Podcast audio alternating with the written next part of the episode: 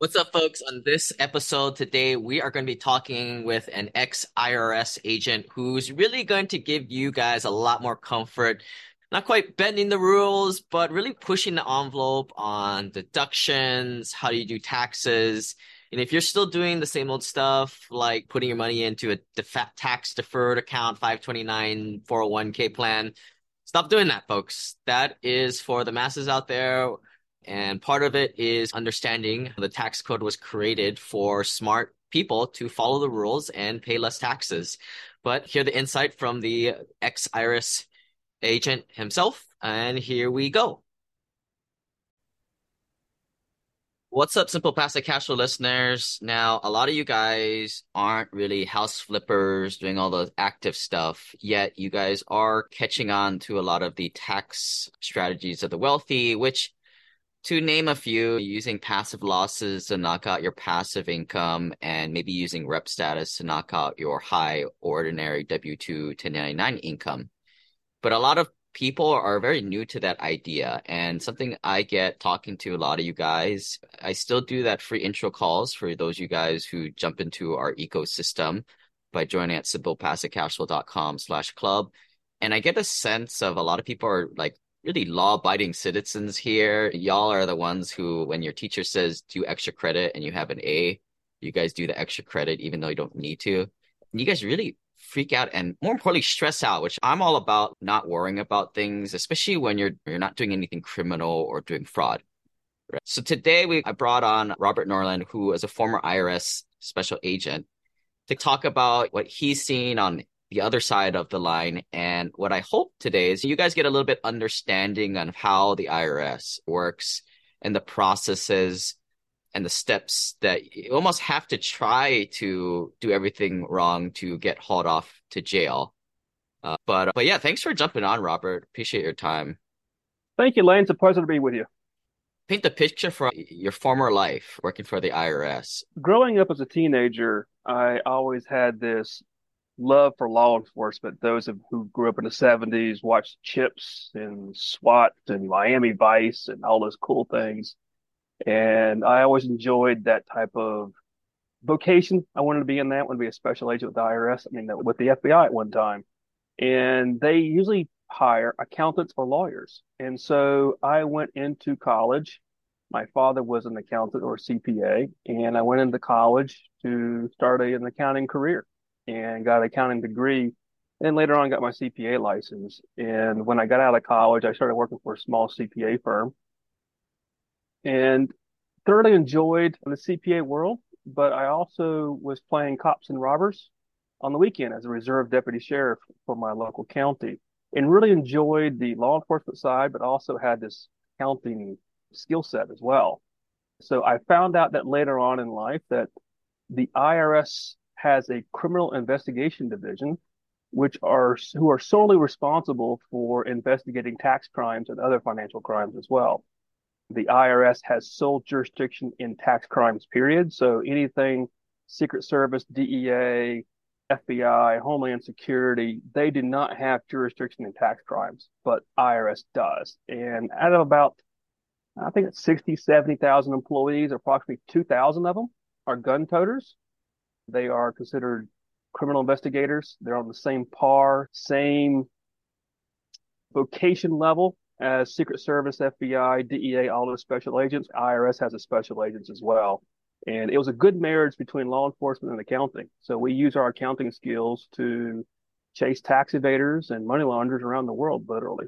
And we're considered the world's finest financial investigators. And I joined them for about 20 years. And Robert wrote the book on this, folks. You guys can grab his book on Amazon. It's called Criminal Tax Secrets, What Every Defense Attorney Should Know, an insider's guide to evaluating every stage of a criminal tax investigation. So I know this is on the forefront of people's heads right out there. We have a lot of accredited passive investors. And let's just pick an example from this guy. I guess one gray area that I see a lot of people doing that, even I'm typically pretty conservative with the tax stuff, right? I'm not a CPA attorney, so I tend to give people ideas to talk to their tax professional on the conservative side. And one thing that comes up is real estate professional status. Why? So people can use their passive losses to drop their AGI to whatever they so choose, or if they have the passive activity losses from things like real estate, that gives them the bonus depreciation and loss. Right. And one thing that I hear people doing is, oh, I'm just going to get my wife, or I'm just going to get a real estate license. And I'm always like, no, dude, that has nothing to do with your active participation portfolio. But if the guy out there is doing that because he heard it from a friend, and I guess what would happen here? What is the chances of this person getting audited? And then maybe let's walk through some of the steps and, you know, the letter, and I guess what happened. What happens? I guess the IRS is mainly a collection and assessment of a tax function. They assess the tax and they collect the tax. That's what they do. So if there is an issue regarding tax law, hey, maybe you were a W-2 employee and you reported something wrong, or maybe you're a 1099 self-employed individual and you should have been a W-2. There are various mechanisms that the IRS comes in. They assess the situation, then they figure out if there's a tax due or not. And then once they figure out a tax due, then they figure out how they're going to collect this money. That's really the main focus of the Internal Revenue Service. The burden of proof during that period of time is on the taxpayer to prove that this was not income or this deduction was legitimate. For like your tax, your passive losses and that type of thing, the burden of proof is on the investor or the real estate investor professional to show that this is truly legitimate deduction or a loss and that type of thing. So the burden of proof is on the taxpayer, not on the IRS. From the criminal side of things is when things go a little bit different, and that is the burden of proof for the government is proof beyond a reasonable doubt that someone is guilty of this crime. So the IRS, when it comes to going from a civil issue to a criminal issue, it's reversed. The deduction is automatically assumed. It's automatically assumed that you can take this loss until the government shows up and says, no, you should not have to, or you didn't do what you're supposed to do. I'll give an example.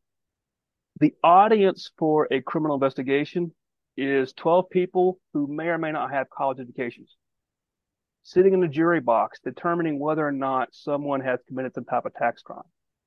The IRS is not going to go to court on something of a passive loss versus not a passive loss. It's too complicated. It's not worthy of putting someone in prison for. And just think of a generic person walking down the street. Are they going to know the difference between passive loss and non-passive losses and all that? They're not going to know that stuff. What they will understand is this. You made $10,000 a year. You reported $10,000 a year, but actually made $1 million a year. They'll completely understand all that, okay, if you try to just hide the income in general. Not just misunderstand the tax law, but hide the income. And that's where the difference is. So whenever there is a criminal tax investigation on anybody, there has to be an element of what they call willfulness, something that's so blatant that anybody sitting in that jury box is going to nod their head going, you can't do that type of stuff, you know? So that's kind of how they separate out between the two. So the person who's concerned about, oh, is this loss tax deductible or not? From a criminal standpoint, it doesn't make a difference. Now, civilly, they'll have to prove their point with the CPA or tax attorney on their side. But are you going to go to prison for it? No, you're not. Yeah, great perspective, right? That whole talking to a jury. Although I would think most jury folks in the box hate millionaires like us, but that's a separate fact. It's capitalism 101. Everybody wants to be the millionaire. Everybody wants to be that person. The question is whether or not they're intentionally trying to hide things. That's one thing. I think, give an example. You got a lawsuit or you owe the IRS a lot of money and you start putting assets in your spouse's name. Anybody with common sense knows you didn't earn that, you know, you earned the money, your spouse didn't earn that money. And then they'll start getting ticked off because you're trying to avert the system, what's called tax evasion versus tax avoidance. I'll give you guys another bonehead one. And this one has come from, we have a free Facebook group and you pay for what you get. And I don't recommend any free stuff these days. That's why people join our family office group. But there was some guy out there who had this cockamamie idea of, all right, you have your LLC, you buy a car, you write it off, you get the deduction, and then you pass it off personally to yourself and you never take the income on personally.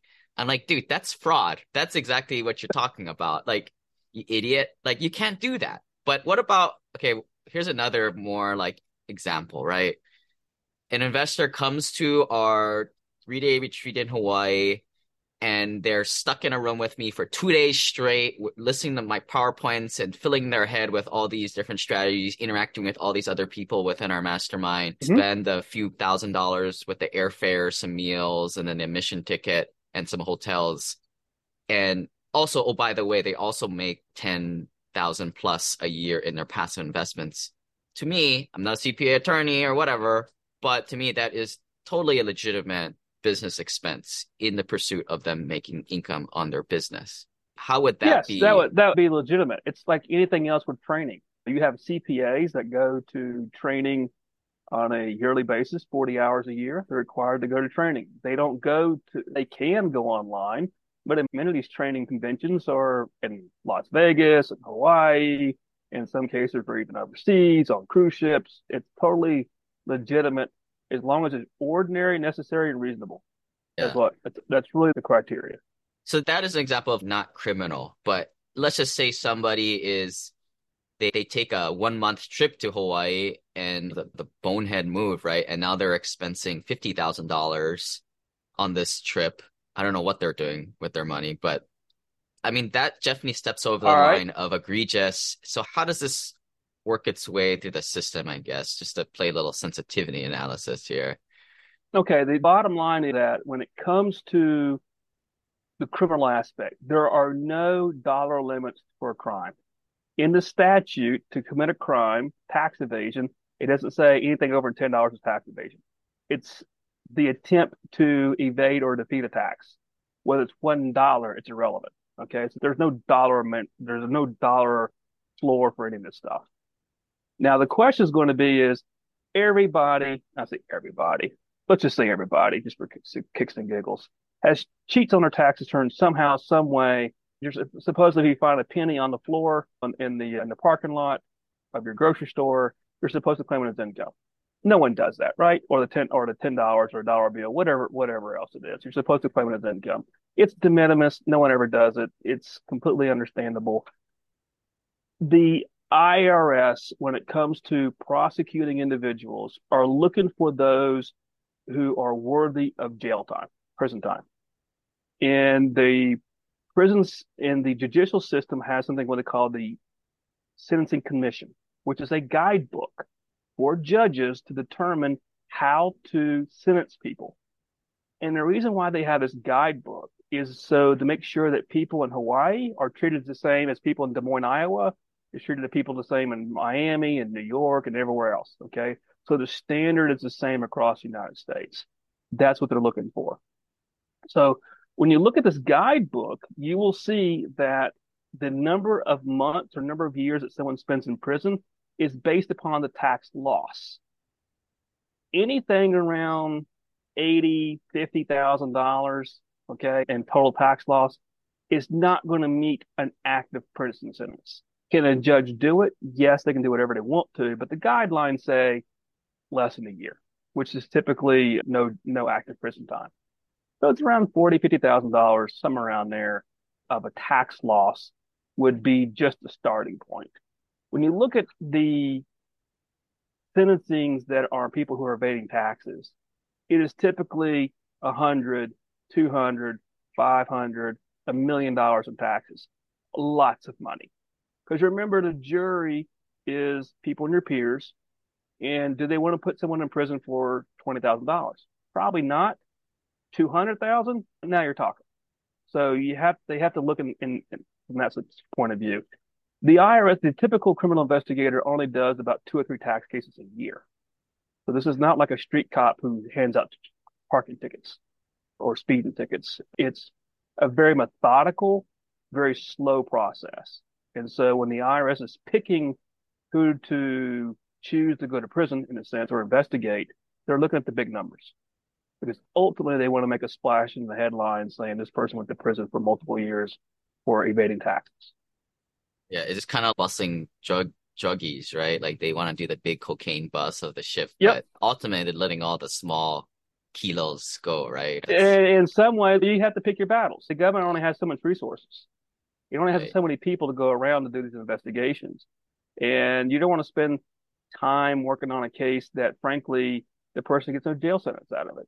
It doesn't. Now, can a judge do what a judge wants to do? Yes, the federal judges have immense power about how they're going to handle things. Should someone who's a mayor who is committed $30,000 in tax evasion go to prison or at least lose their job? Probably, because they are a position of trust, right? Politicians are in a position of trust, so the IRS will deviate down from their normal practices because certain, or a cop, you got a dirty cop? Yeah, sure, you want to deal with that situation. But the plumber, they're going to be normal, your normal run-of-the-course type of evaluating whether or not they should be investigated. So you mentioned the word just a little while ago, tax evasion. What is the difference between tax evasion and tax avoidance? A good question. Tax evasion is knowing that you owe the money, you just don't want to pay it. But Sam Bankman-Fried, Sam Bankman-Fried is like playing that game, right? Like he's saying, "Oh, I didn't know what happened. I don't know." Who's that again? The FTX guy with the zany hair. Yeah, I'm gonna keep my mouth shut on that until all the facts are out there. But the point being is there is an element of willfulness. Now, anybody who has kids knows what willfulness is. You know, you got this kid who's always getting caught doing something, and his excuse was I didn't mean to do it that way. And I have a teenage daughter. I was like, why is everything that's a mistake always in your favor, not in mine? Why can't you make a mistake in the parents' favor versus yours? But the element of willfulness is the difference between tax evasion and tax avoidance. Willfulness being you intentionally are doing things wrong. Now, how do you define intentional? There's a couple of ways. It's like being a parent. If the person is always doing it over a long period of time, like for years they've been doing this, the amount's material in nature. This is not a transposing error when someone put down 69 versus 96 in tax term by accident. This is somebody who's adding zeros to the deductions, falsifying documents, having a second set of books. All those are considered willfulness. Lying to investigators or lying to the IRS once you're caught, that's willfulness. If you make a mistake, made a mistake, you go on. But willfulness has the intentionality of it, of knowing what's right but doing the opposite. So a guy, I don't recommend doing this, folks. You guys need to have income in whether it's an LLC that you invest out of, or even if you're just, and I will confidently say this, legal entities are mainly for legal protection and it really has nothing to do with taxes. So whether you have an LLC or not, you can still take these business deductions, just do it as a sole prop. But say a guy only makes 10 grand that year as a passive investor, but they're writing off $25,000, and just for some strange reason, luck of the draw, they get audited and they get like a letter. I guess maybe talk to us a little bit about like what's the odds of getting flagged or even checked in the system, and then what's the steps? Can they get a letter, or what do people do? Typically, the letter is a mismatch of information. For example, there is a sale of property and someone forgets to put on the tax return. The IRS has a 1099 sale of property in their system, and they compare it to the tax return, and it's not on the tax return. So they'll send a letter going, hey, we've got this 1099 you didn't report. What do you say about this? And that's kind of how that's how usually the audit starts. And I don't know if you may not know this, but just for that particular example, are people matching, like, they can't be matching up all the 1099s in the system, like trillions of these transactions, and checking it to yours. Of course, they're using artificial intelligence and computers, but they can't be running it on all the files, are they? I don't know the answer behind the scenes. All I do know is that most of the time it's a mismatch. The W-2s are wrong, the 1099s. The common mistake is the sale of stock, the 1099 brokerage, the sale of stock, that just failed to report it, and it's a mistake. That's usually what happens. I will comment that like a lot of our investors got pissed at us, like in 2018 after like the Security Act. But basically, people they like to use LLCs for anonymity, which I don't really think even works. But like they're like, oh, I want to hide behind this LLC. But then in 2018, I believe like people had to put their social security number and then they blamed it on us. They got all pissed at us. And I'm like, dude, that's just like your government is requiring us to do. They need to put your social security number, because what these other boneheads are doing is they're hiding all their assets in these LLCs and not reporting it to themselves. So yeah, everybody needs to put their name tags on their stuff from now on. And I actually like this because this really makes it a little bit harder for the criminals, the people who are doing tax evasion. For now, the IRS to actually be able to use computers to maybe have a chance to catching this. Because if not, it's impossible, right? Like it's just there is so much stuff out there, tax evasion out there and tax fraud. There's no way the IRS can go after all of them. So they have to pick and choose. That's just how it works. Now, the chances of someone being audited, of course, depends on their income, but it's 1 or 2% chance, very small, based upon the numbers that are out there right now. And so that's how it works. But most of your audits or correspondence is based upon a mismatch of information on tax return. Now, there is a chance where the tax return is for audit for whatever reason, and then there's an auditor involved, or maybe there's some type of correspondence in the mail saying, please let us know how you got these deductions or how you got these losses, and you have to explain yourself in that situation. But that's just how that works. Now, what the auditors are trained in is if they see something that's just totally whack, what they call badges of fraud, things that just don't smell right. You claim $10,000 in gross receipts and they ask for your bank statement and you get $1 million in gross receipts. Something's weird there. It doesn't pass a smell test. Or you bring in documents that are fishy in nature that don't correspond with reality. Maybe your documents are falsified. Those are badges of fraud. You get a second set of books. You're always putting things in somebody else's name. Those types of things make you scratch your head going, huh? Once again, willfulness. They're willfully trying to do the bad thing. And then that's when they take all that information and they turn it over to a criminal investigator for them to take a look at it and let them run with it. Yeah. But phase one, they send a letter based on one small deviation. Maybe if they don't like what they see or you don't give them what they want, then they blow it up and look at the whole tax return. And then once if they see the badges, then you go to phase three. Yeah. You almost have to want to be investigated. You have to do so many boneheaded things that it looks so obvious that there's a problem here. And most of the time, it's not based upon the audit. Many times it's based upon the collection of tax. That is where most of the IRS cases come from when it comes from a civil issue to a criminal issue. It's not the audit. It's the IRS has denied deductions or maybe had to do a substitute for return because there's no return filed. And then they assess this large tax liability. And then they try to collect. And when they try to collect, that's when people start really doing squirrely stuff, like putting things in spouses' names and girlfriends' names and putting it offshore or opening up a different business, closing down a business, open up a different one in somebody else's name and a nominee name, and tell the IRS, oh, I owe nothing, but they control everything. That is where people really start getting in trouble when it comes to tax crimes. Yeah.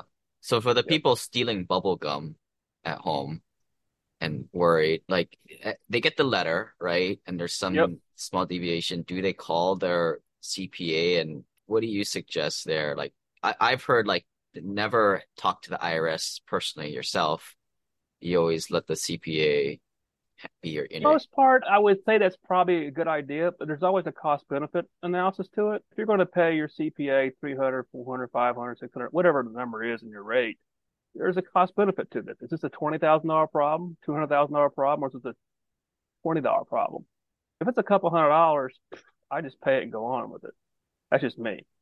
But to some people, a couple $100 is a lot of money, but they can't afford to have a professional represent them either. So it depends on the amount of money that people are really dealing with. I got an example of I got a client now that owes $250,000. They're going to want to hire someone in order to represent them well. But someone for $2,000 or $3,000, I wouldn't hire anybody. I just go either pay the bill or do the best you can and see what happens. Yeah, but certainly once you get to that kind of second phase where they're looking at your whole tax return, that's definitely when you bring in the support. If they start, I tell you, here's the issue. Number one is, if you have nothing to hide, I wouldn't worry too much about it. If they start asking a lot of questions and you do have something to hide, you know you did wrong, right? Then I would start getting professional help. Yes, for sure. Because the revenue officer, the one that's in charge of collecting the tax and figuring out how you're going to pay, that's where the crime usually typically happens, is when there's a tax due and they're trying to collect. And they are trained to look for these key indicators of the badges of fraud. And when they find badges of fraud, what they'll do is that they'll expand the years to see whether or not it's just not a one-time thing. Let's go willfulness again. Is it a one-time deal, a one-year deal? They may look at that by 1 year, but then they'll expand it to 2 or 3 years. And then they'll start digging deeper into personal credit cards and whether or not you're expensing Victoria's Secrets as some type of rental expense, that type of stuff. So they will start expanding the scope of their investigation and then determine whether or not to refer for a criminal investigation. Yeah. And I guess at this stage, it hasn't gone criminal yet. My understanding, and correct me if I'm wrong, like just any type of Law and Order, people, I've been watching a lot of that show lately, and even tax law, like everything ends in a settlement. It never gets acted out in court. And at the end of the day, it's like a deal is made. Is that kind of what from your perspective in the other room, happening a lot of times with these ones that don't hit that threshold to go criminal, but it is still a substantial swing one way or another, 10, 25 grand one way or the other? But the civil issue, the IRS can be negotiated with. There are various avenues to negotiate a tax debt, whatever tax debt that is. That is the capability. If there is a criminal aspect to this, paying your way out of it does not work. So once a criminal investigation is started, let's assume you $100,000, right? And the person's done wrong, and the IRS knocks on the door, hey, it's a criminal matter now. You're under criminal investigation. Oh, here's a check for $100,000. I'm sorry. Too late. The door's been closed. You can't buy your way out of it. Not going to happen. You should have done that last week. That's how it should have worked out. So once there's no buying their way out of a criminal investigation. Just let people know. So you could walk in with a check that day. Doesn't matter. It's going to go forward. So you really have to deserve a criminal investigation to get one, in a sense. And it's not just like it happens like overnight. There is probably months and months of talking with the revenue agent or revenue officer. There's a lot of stuff going on in the background. This is not like something that happens one day and there's an investigation the next. It's probably 6 months, year, or years in the making. This is not someone doing 56 in a 55-mile-an-hour zone. This is someone who's doing 85 and a 55, weaving in and out of traffic, throwing beer cans out the window, getting everybody the middle finger. That's the person that needs to be stopped. Very good enough. You're doing that person, and you see the blue lights behind you. It's done, right? You know you're caught. You know you're guilty. There's no buying your way out of the speeding ticket. Yeah. 56 and a 55, cops will kind of give you a warning and go on. But IRSCI is not in the business of getting warning tickets. Yeah, you have to really deserve. Guys are the guys going 64, and we're worried about our car insurance going up a few $100s after that ticket. But that is not what gets people in criminal trouble. Yeah. Kind of closing things out here. So one of the things that people get freaked out about are these headlines that came out a couple months ago, where the IRS is spending gazillions of dollars to hire an elite force of IRS agents, young, tough, and gun-toting. They had some videos of them like showing up with some like wooden guns, or maybe they were real. I don't know, but it just looked funny. And then I remember seeing a video of this, and like the cops were like, "Yeah, what are these bozos doing?" But there was a lot of PR over this, right? What is your insider's perspective on this propaganda, or whatever you want to call it? I guess. There's a couple of things. Number one is the IRS is a government agency. It's a very large and powerful government agency. They are losing a lot of people through attrition. The folks that were hired 20, 25, 30 years ago are now eligible to retire. And if they don't hire or backfill, they're going to lose half their workforce. Now, people would say, oh, I'm glad for that. Well, it's fine and dandy, but those computer printout emails that you get out saying, hey, there's a mismatch here and there, is going to cause a lot of problems because there's nobody to fix it once that mail goes out. So you got to have someone on the phone who can be able to help fix the problem if there is a problem. I'm a conservative by nature, but there is a need for someone to collect taxes. Whether we like it or not, somebody has to collect the taxes. Now, whether they abuse their privileges is a different story altogether, but someone has to collect the taxes. It's just part of life and what we need to do in order to pay for civilized society. That being said, so the IRS does need to hire people. So I get that. So the $87,000, I'd agree with over a 10-year period of time. Yeah, they're gonna have to hire people in the next 5-10 years easily, because it takes 5 years for anybody to be good at their job anyways. So even if you hire someone off the street today, it's going to take quite a while for them to be good at their job, just to do the right thing. So that's that. The video that people saw is a bunch of to do about nothing. What's happening is that IRS criminal investigations has something called what they call an Adrian project, ADRIAN, Adrian project. It's nothing but be a cop for a day. It's a recruiting tool for college students. So college students get for about an hour to get to play cops and robbers and get a little rubber gun and get a little vest. And they get to do mock undercover operations, mock search warrants, mock interviews, mock surveillance techniques, and all that type of stuff. And usually it culminates in them arresting their teacher because the teacher ends up being the bad guy, right? It's all fun and games, and it's a lot of fun. But for people who are interested in the forensic accounting, using accounting in order to solve financial crime, that's what they do. Of course, like anything else, people take videos of it. And then now you see a bunch of people with vests and rubber guns running around, and they think, oh, this is your new crew. So no, they're just 18, 19-year-olds just learning about the job in general. That's all they are. They're just special agents for the day, and the IRS kind of idea of what's it like to be in this type of career. That's really all it is. So, yeah, it's like videotaping people doing their CPR training for that time before lunch, before the donuts come, or that was that pass with the fire extinguisher. Y'all ain't gonna fight no fires, but they gotta teach that. No, but people, they made it into a big to do about nothing. And then there was, unfortunately, congressional congressman actually saying it's 87,000 armed IRS agents. And the answer is no. There's no 87,000 armed IRS agents. It can't happen. It's not going to happen. Can't happen. Logistically, it won't happen. There's only 2,000 special agents that carry firearms. They're highly qualified, highly trained, highly vetted. You just don't take anybody off the street, hand them a gun, and say, go collect taxes. It doesn't work that way. It takes 6 months of training at the Federal Law Enforcement Training Center, which is with the Secret Service and Homeland Security and ATF and NCIS and all those other guys that are the same training. You get the same training with IRS as you do with these other special agents and these other agencies. So there's a lot to it than just saying that we're going to hire 87,000 IRS agents, especially armed. It's not going to happen. There's only 2,000 or 3,000. There's 2,000 of them out there right now, and the school can only handle about maybe 200, 300 max per year they could put through. Now, you got a long ways to 300 a year to get to 87,000. Sorry, not going to happen. Yeah, so just a fun bar of it, folks. Don't worry about it. People just getting up to do about nothing. But they do, whether they like the IRS or not, they're going to have to, they being the IRS and the government, going to have to hire people to replace. They're just going to have to do it. Because sooner or later, it falls upon the weight. It'll crumble.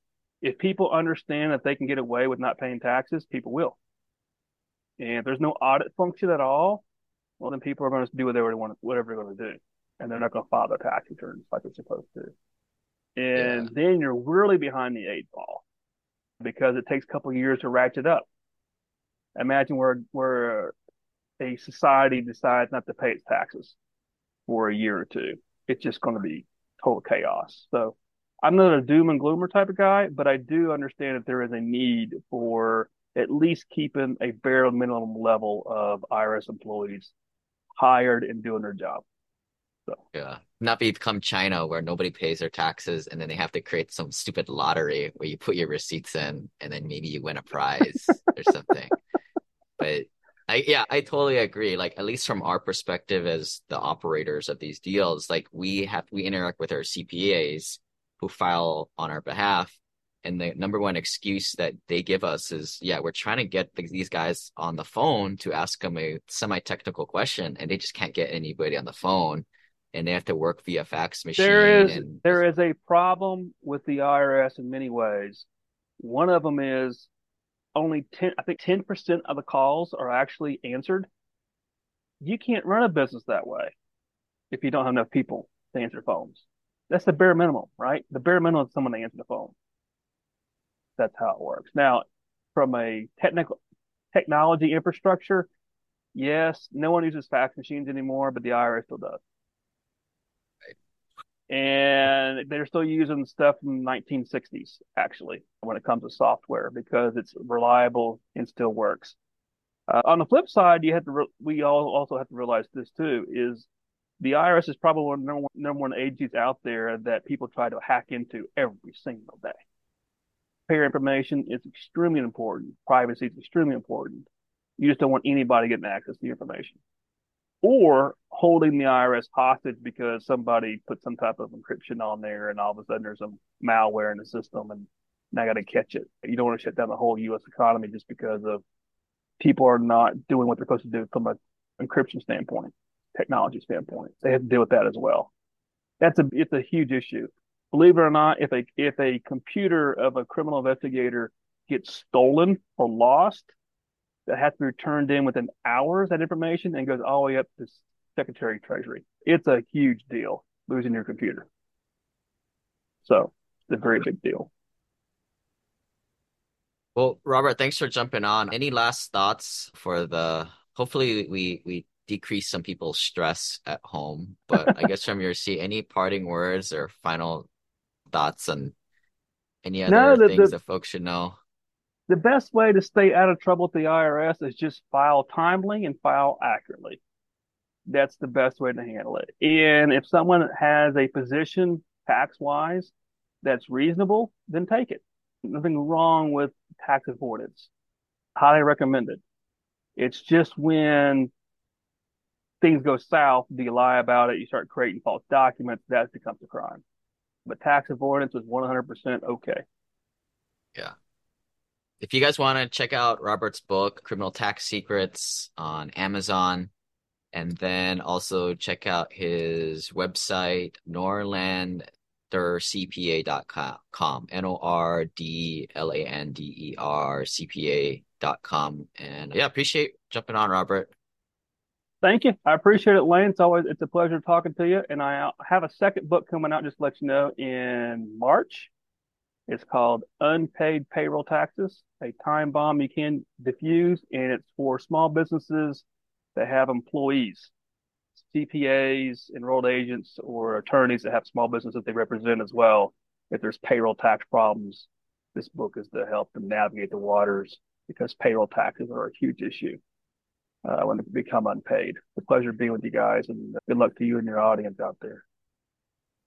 Stay calm, folks. Cash flow on. Bye.